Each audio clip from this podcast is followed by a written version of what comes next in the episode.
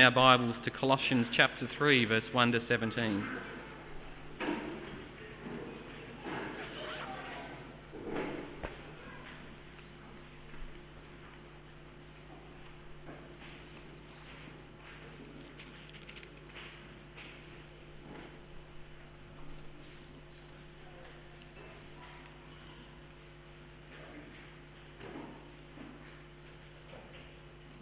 So Colossians chapter three from verse one, where it says, "Since then you have been raised with Christ, set your hearts on things above where Christ is, seated at the right hand of God. Set your minds on things above, not on earthly things. For you died, and now your life is hidden with Christ in God. When Christ, who is your life, appears, then you also will appear with him in glory. Put to death, therefore, whatever belongs to your earthly nature, sexual immorality, impurity, lust, evil desires and greed, which is idolatry. Because of these, the wrath of God is coming. You used to walk in these ways in the life you once lived, but now you must rid yourselves of all such things as these: anger, rage, malice, slander, and filthy language from your lips. Do not lie to each other, since you have taken off your old self with its practices and have put on the new self, which is being renewed in knowledge in the image of its creator. Here there is no Greek or Jew, circumcised or uncircumcised, barbarian, Scythian, slave or free, but Christ is all and is in all. Therefore, as God's chosen people, holy and dearly loved, clothe yourselves with compassion, kindness, humility, gentleness and patience. Bear with each other and forgive what grievances you may have against one another. Forgive as the Lord forgave you. And over all these virtues put on love, which binds them all together in perfect unity. Let the peace of Christ rule in your hearts, since as members of one body you were called to peace, and be thankful.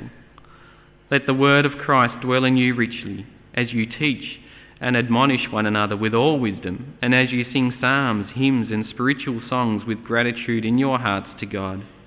And whatever you do, whether in word or deed, do it all in the name of the Lord Jesus, giving thanks to God the Father through him."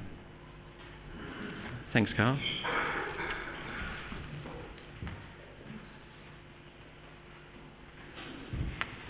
Thanks, Ed, and thanks for uh, Mumford and Sons. It's always good to see a bit of banjo, isn't it? Uh, any, anyone that uses the banjo has got to be good in my books.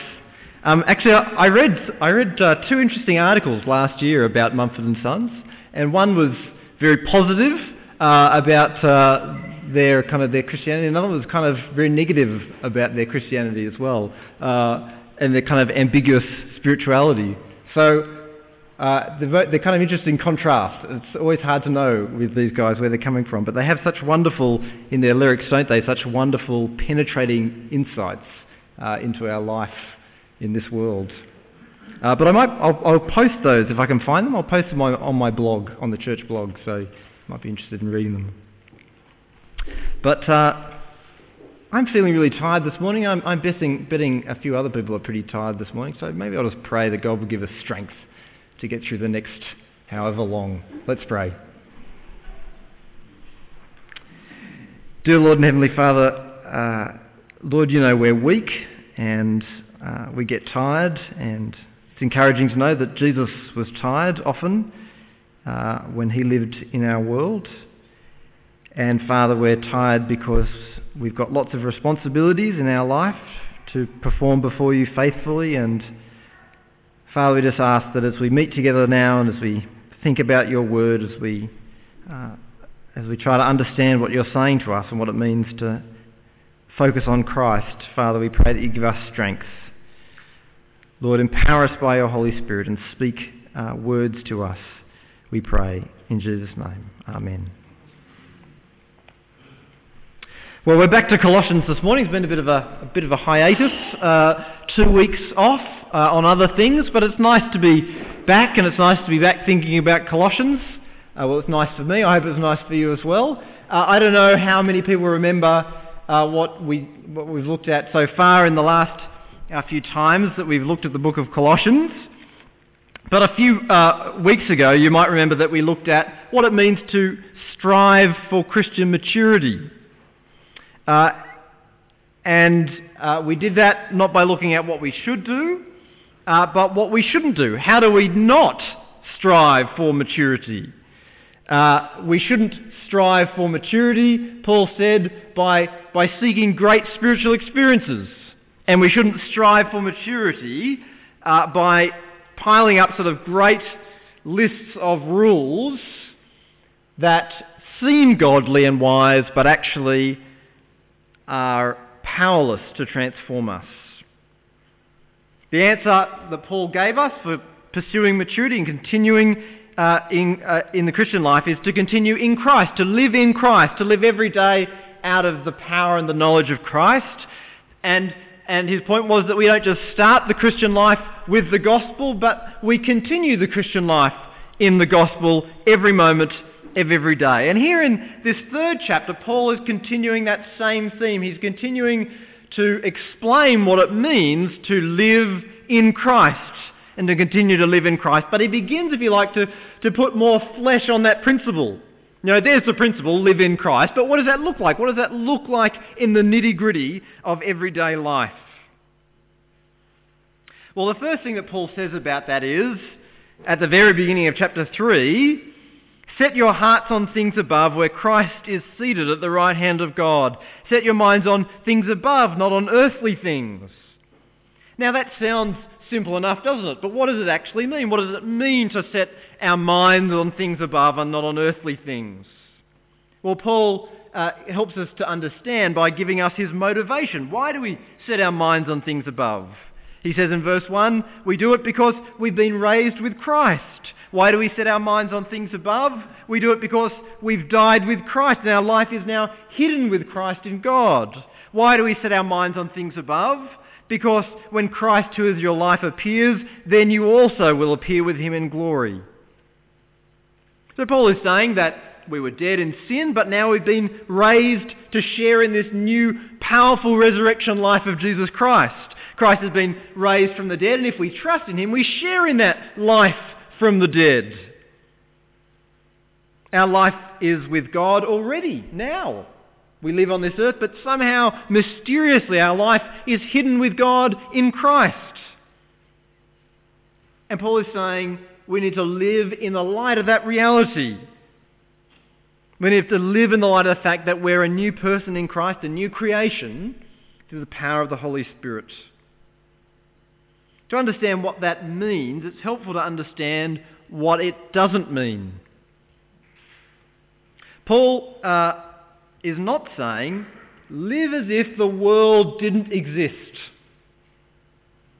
He's not saying, live as if the world doesn't matter, as though all that exists is heaven.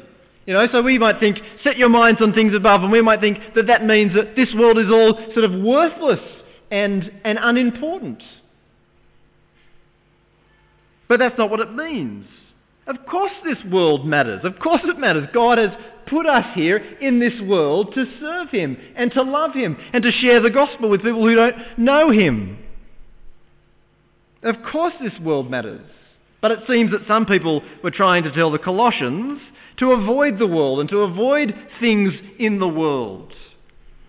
So you might remember that, uh, that two weeks ago we looked at verse, at verse twenty of chapter two, where Paul says, since you died with Christ to the basic principles of the world, why, as though you still belong to it, do you submit to its rules? Here are the rules. Do not handle, do not taste, do not touch. These are all destined to perish with use because they are based on human commands and teachings. Such regulations indeed have the appearance of wisdom with their self-imposed worship, their false humility and their harsh treatment of the body. But they lack any value in restraining sensual indulgence. The suggestion was to avoid the world. Don't handle, don't taste, don't touch.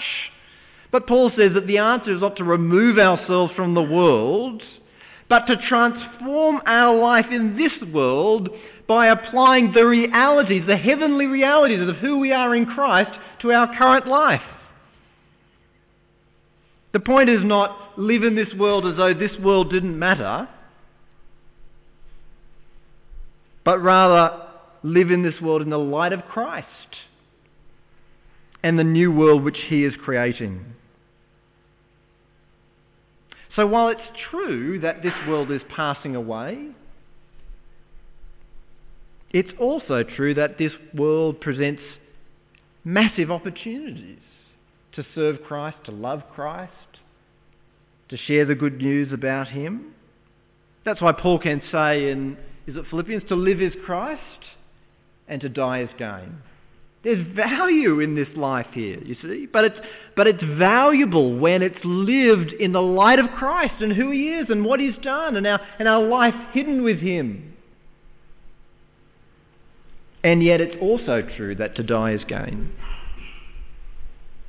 because this world is transitory, but that doesn't make it unimportant. What makes this transitory world valuable and significant is living in this world in the light of who we are in Christ Jesus.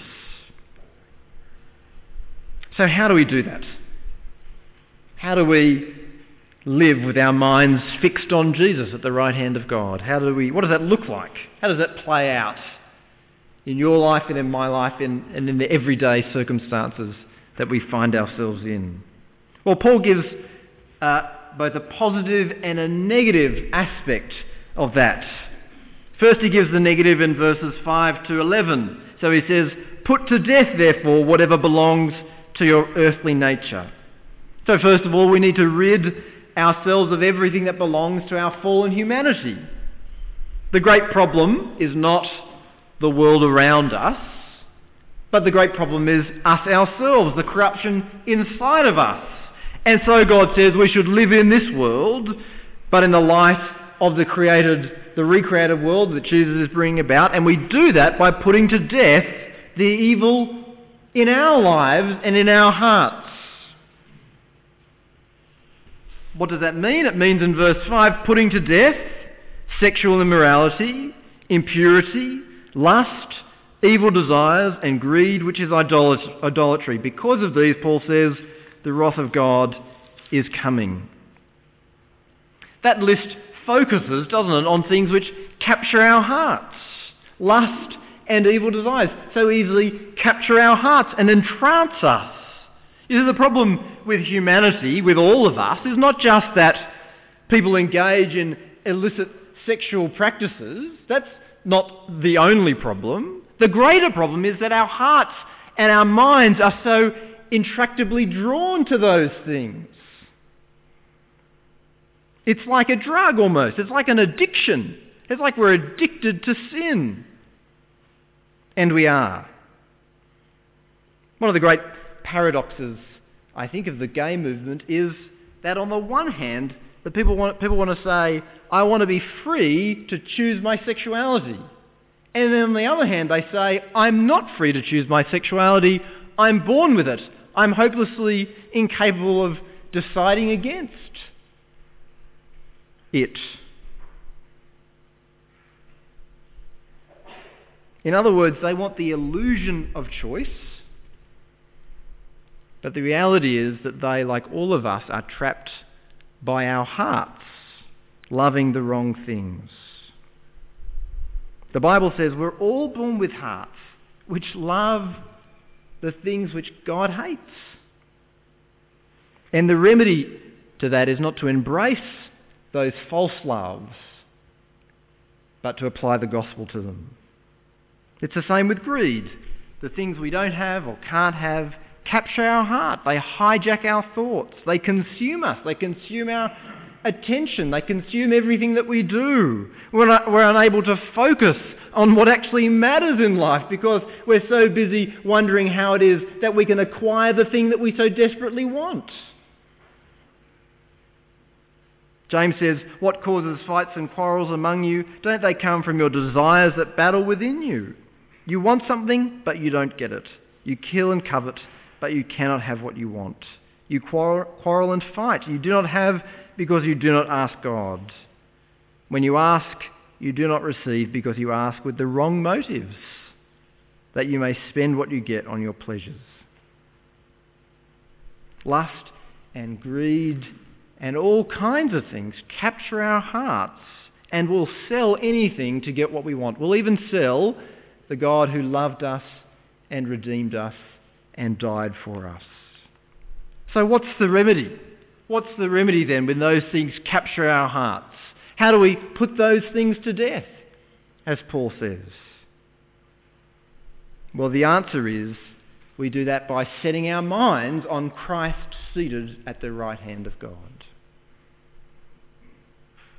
The suggestion being promoted among the Colossians was to avoid the world. But Paul points out that those things cannot transform us. They cannot overcome our hearts. You might remember a few weeks ago, I quoted, uh, a while ago now, I quoted from a, a sermon entitled, entitled The Expulsive Power of a New Affection.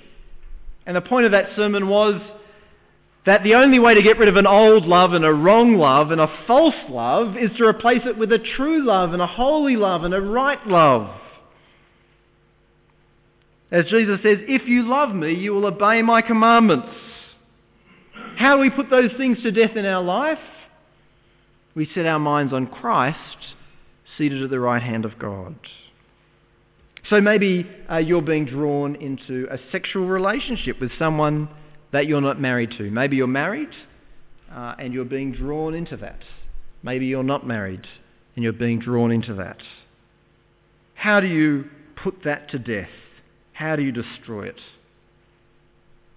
Well, for starters, it's totally inadequate to say, all right, I'm going to stop this. It has to end. That's true. You do have to put a stop to it, but that's not how it ends. That's not how you overcome it. You need a new love. You see, the problem is that lust and impurity captures your heart. You need a new love, a better love, a true love, a holy love to capture your heart. You need to set your mind on Christ, seated at the right hand of God. You need humility and confession at the foot of the cross. Maybe you're addicted to porn. You might think that's a male problem, but all the articles uh, say more and more that it's a growing problem for women as well. How do you deal with that when your heart is captured by sexual immorality?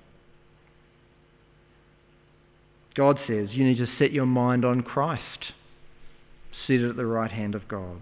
You need to love him. You need to be overwhelmed with him and so captured by his grace and his glory and his loveliness that porn becomes shallow and no longer does it promise you that it will fulfill all your desires, because all your desires are met in Jesus Christ. Maybe you're attracted to somebody of the same sex. We had a training night on that, didn't we, a few months ago? Something that we need to address, we need to apply the gospel to. How do you deal with that if you're attracted to somebody of the same sex? The answer? Set your mind on Christ, seated at the right hand of God. The more you love him, the more you know him, the less your heart will be captured by wrong loves and false loves and wrong desires.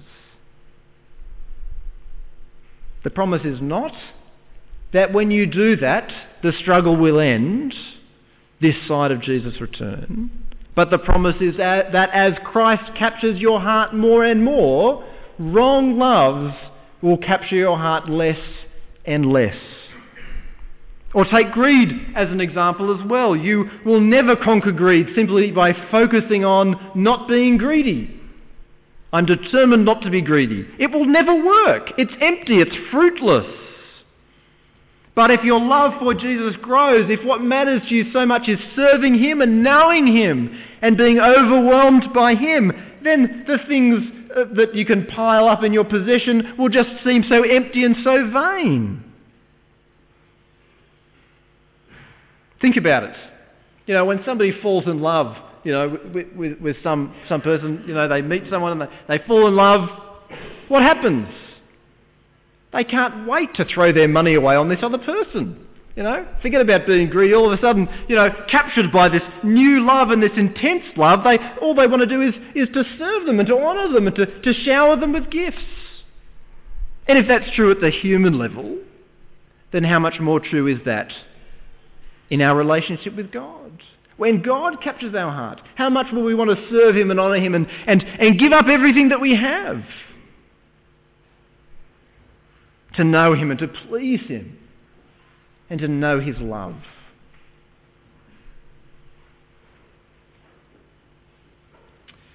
So Paul addresses the sins which capture our hearts that we need to put to death, but he also goes on to address the sins which mar our relationships that also need to be put to death. Look at verse seven. He says, "You used to walk in these ways in the life you once lived, but now you must rid yourself of all such things as these: anger, rage, malice, slander and filthy language from your lips. Do not lie to each other." So anger boils up inside us toward other people, maybe because of what James says, you know, we don't get what we want. And they have what we want, and so we get angry. Anger turns to rage. Rage becomes malice. We start to hate the people. Malice is released as slander and obscene language. As Jesus says, out of the overflow of the heart, the mouth speaks. Well, maybe that describes you. Maybe that's the tone of your life. Maybe anger and malice and rage and slander and foul language is the tone of your life. You need to put that to death. How do you do that? You do that, says God, by setting your mind on Jesus Christ. The more we meditate on Jesus and who he is, the more our lives are moderated and transformed by the Holy Spirit. Jesus' life of compassion and kindness begins to transform our lives. It moderates our fierce anger and our malice. Jesus' grace overcomes our rage. His beautiful words, his gentle words, his kind words, his peaceable words, they overcome our angry words and our foul words and our hideous words. As we become, as we study him more and more and love him more and more and focus on him more and more and set our minds and our hearts on him more and more, his life and his being and his who he is moderates the foulness of who we are. That leads us to the positive side of God's commands. We're not only to put these things to death, uh, but the, the positive side in verse twelve, "Therefore, as God's chosen people, holy and dearly loved, clothe yourselves with compassion, kindness, humility, gentleness and patience." And then a little later, "And over all these virtues put on love, which binds them all together." All those qualities which Paul says that we are to put on are, are things which describe God: kindness and compassion and humility. Christ is the ultimate example of humility. He, he humbled himself even to death on a cross. He was meek and lowly of heart. He was the epitome of gentleness and patience. How do we clothe, our, clothe ourselves with those qualities? We do it by observing them in Jesus and loving them in him and pleading with him, but by the power of the Spirit he would work the same thing in us as well. You might think to yourself, how can that be powerful? How can thinking about Jesus and loving Jesus, how can that be powerful? But even, as I said before, our relationships at the human level mould us, don't they? We so easily become like the people that we admire, like the people that we hang around. I'm hopeless. I so easily absorb the things uh, that people do and the way that people speak. You know, I only have to be in a conversation with an old Dutch person for two minutes and all of a sudden I'm going, yeah, yeah, yeah, yeah. yeah. And yes, just flies out the window. I remember at, at college, one of my lecturers said fair dinkum all the time, and I just thought it was the dumbest thing to say. I thought it was just hopeless. And now I say it all the time. The floodgates opened one day. I still remember the first time I said it. And since then, I can't put it away. I used to, uh, and I still do, I used to admire the Puritans. I remember the preaching lecturer at college said to me, "Carl, it's great to admire the Puritans, but you've really got to stop speaking like them, you know. We're not the, we're not in the sixteenth century anymore, you know." But the crazy thing is, I hadn't set out to, to be a Puritan, you know. Methinks that it betokens us, you know, to, uh, you know, I hadn't set out. But you read them so much, right, that you absorb it. You know, who you admire, who you spend your time with, changes who you are. And if that's true at the human level, again, how much more true is that at the divine level?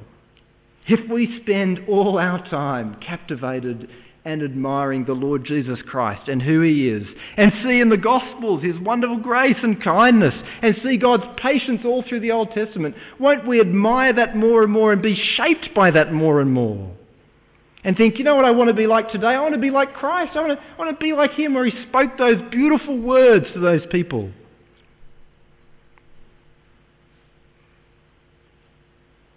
The knowledge of Jesus and the love of Jesus enables us to put to death the old man, the old person, and to put on the new. But we not only need to set our minds on the compassion and the kindness of God, but also, Paul says, his forgiveness and his forbearance. So in verse thirteen, bear with each other and forgive whatever grievances you may have against one another. Forgive as the Lord forgave you. And then in verse fifteen, the same sentiment. Let the peace of Christ rule in your hearts, since as members of one body you were called to peace. We're called to show grace and forbearance and forgiveness to people who we have grievances against. There are few things, I think, that are more troubling uh, in the Christian life, particularly, than unforgiveness. Unforgiveness in the Christian life, I think, shows that people haven't really grasped the nature of God's forgiveness. I uh, I met I still remember meeting a, a person uh, a while ago who didn't seem to have anything good to say about anyone, uh, and e- you know every person that they'd ever met, you know there was some flaw. They had, they were holding these grudges for years, and you know to be fair, they had suffered greatly uh, at the hands of people in churches. And yet, Jesus says, when we understand the magnitude of God's forgiveness in Jesus Christ, we can't do anything but forgive those who have wronged us as well. Whatever our grievances, whatever our pain, God's pain, God's grievances against us are so much greater. Set your minds, says Paul, on the boundless mercy and patience of God, and work out that same mercy and patience in your own lives. Set your minds on the price that God paid to establish peace. You see, we want, our problem is that we want peace and forgiveness to be easy. We think that peace and forgiveness is the road to an easy life. And it is, in a way. But the path to get there is a costly path. Peace and forgiveness come at great cost in a fallen world. That's what the cross tells us, isn't it? That what it cost God to bring about peace and forgiveness is the cross of Jesus Christ. And if we want to expect peace and forgiveness in our lives, then we ought to expect great cost as well. It's much easier to be bitter and unforgiving. Paul says, set your minds on the great cost and mercy and patience of God. Let the peace of God rule in your hearts, and let that peace of God pour out into every relationship which you're in. Paul goes on and gives us instruction again about what else to put on. We're to to fix our minds on the, the mercy and the kindness of God and the forgiveness of God, the forbearance of God. Next he says, let the word of Christ dwell in you richly as you teach and admonish one another with all wisdom, and as you sing psalms, hymns and spiritual songs with gratitude in your hearts to God. So instead of speaking those malicious words which spew forth from our rage and our anger and our malice, we're to focus on the words of Christ and to, to speak uh, words about Christ. The call is again to be focused on Jesus at the right hand of God, to be soaked in words about Christ in the Bible, to let those words turn over and over and over again in your minds, to let those words about Christ affect your daily life. The idea that Paul is, is giving us here is that we are to be so steeped in the Bible that those words come out as teaching and correction and encouragement uh, and even as songs. Uh, at the um, uh, the men's dinner that Ed organised at the end of last year, I mentioned a friend uh, that I had, that I studied with at college, and he just knew the Bible. He knew Proverbs. He knew all these Proverbs back to front. And he was so steeped in these Proverbs that you'd come up with this crisis in life. And, you know, he'd say a kind word, you know, what is it, a kind word turns a wrath or something like that, whatever it is. I can never remember. That's what he was there for, you know. And uh, But that is, that is what Paul is saying here. We should be so steeped in the words of God that those words come out in our own lives and in the words that we speak to others. We encourage each other with words about Jesus. That's hard to do. That's hard for us to do because we're not good at sort of incorporating that often into our lives. That's why doing things like this, coming here on Sunday morning and, and, and sort of committing to growth groups and, and, and one-on-one mentoring and all that kind of thing. That's why those things are important, because we're not good at doing it naturally. And so forcing ourselves to do it, you know, to, to set aside times when we can do it, when we will do it, are so helpful because we don't do it naturally. What we need, though, says Paul, is for those words to be coming into us, being in our minds, and then being spoken out to each other. Last of all, Paul caps off this instruction about clothing ourselves uh, with, with this instruction in verse seventeen. He says, "And whatever you do, whether in word or deed, do it all in the name of the Lord Jesus, giving thanks to God the Father through him." Whatever you do, whether in word or deed, do it all in the name of the Lord Jesus, giving thanks to God the Father through him. That's a pretty extraordinary command, isn't it? It's, pretty, it's kind of a catch-all. You know, you know, if you haven't got the picture with the rest of them, then this is where it's at. Whatever you do, do it for Jesus and do it with thanks to the Father. I've been trying to think through this week what that might look like. Not for the big things. You know, we always think about what would that look like at work, and that's a good question to ask. But I was thinking, what would that look like for small things? What would that look like doing the washing up? What does it look like to do that for Jesus and with thanks to the Father? What does it look like to do the grocery shopping for Jesus and with thanks to the Father? Well, maybe it might look like this. Maybe you might walk into the shops and you might say, "Lord, please help me to be wise in how I spend my money." Then you might be standing in front of the tin tomatoes and you're thinking to yourself, "Which brand should I buy?" And then you pray, "Lord, please help me to be wise in choosing a good brand and supporting good companies." Then you're in the confectionery aisle. It's the aisle that needs the most prayer. And you pray to God, "Lord, please help me to get only what I need." And then you pick up some ice cream in, for the kids and you pray, "Thank you, Lord, that I can do this, that I can spoil my children and that we can have fun together and enjoy the world that you've created." And then you're walking up to the aisle for the checkout and you pray, "Lord, please help me to have patience, patience with the checkout person and the people in front of me, and please help me to speak words of grace and about Jesus to this person." Or what would it look like to mow the lawn for Jesus and with thanks to the Father? Maybe it would look like this. Father, I thank you that I have a yard for the kids to play in and a yard to bring the beauty of your world into my life. It's a pain to look after. Help me to be thankful and to receive it for what it is, a good gift from you. Then you might look at the weeds and you think to yourself and pray to God, Lord, please keep the weeds down. Give me wisdom to know how to do that in a way which protects and preserves your environment. Lord, I want to honour Christ in the way that I look after my lawn. And I want to be thankful that you've given it to me.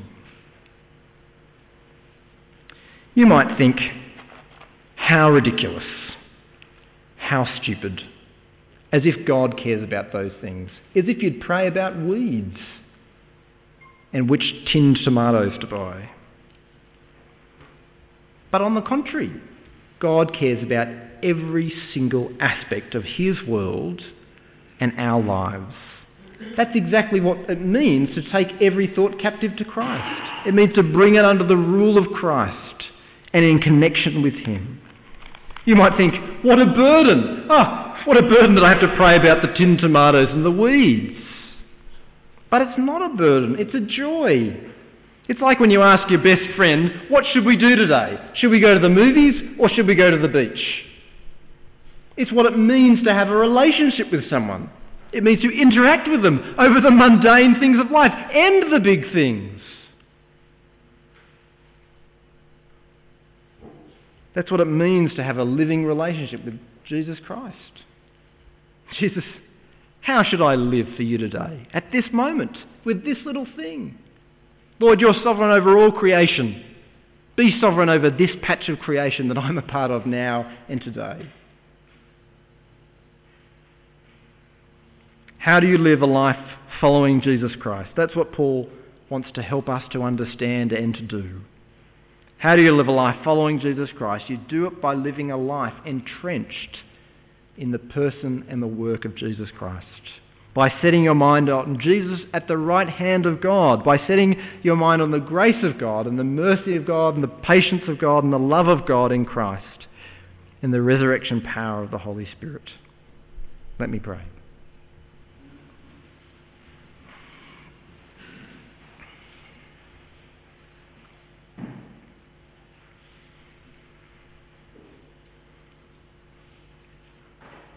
Dear Heavenly Father, we want to confess that so often our minds are trapped in small thoughts, in vain thoughts, in empty thoughts. Lord, our minds are trapped in this world below and we can't seem to see past it. Lord, we want to catch a glimpse of heaven, but sometimes it seems as though there's a glass ceiling and we can catch the barest glimpse through, but our minds, Lord, cannot ascend to where you are and to where Christ is. And yet, Lord, in your mercy, you have come down to us and spoken in your Son about the truths of heaven and who you are in our world. Lord, you've demonstrated them in the life of Jesus. Lord, we have seen and beheld his glory, the glory of the one and only, who came from the Father full of grace and truth. Lord, open the eyes of our hearts that we might see your glorious and majestic Son, that we might love him as you want us to love him, that we might adore him and adoring him adore you, that we might be filled by your Holy Spirit with a living relationship. Father, enable us to do this, we pray. In Jesus' name, amen.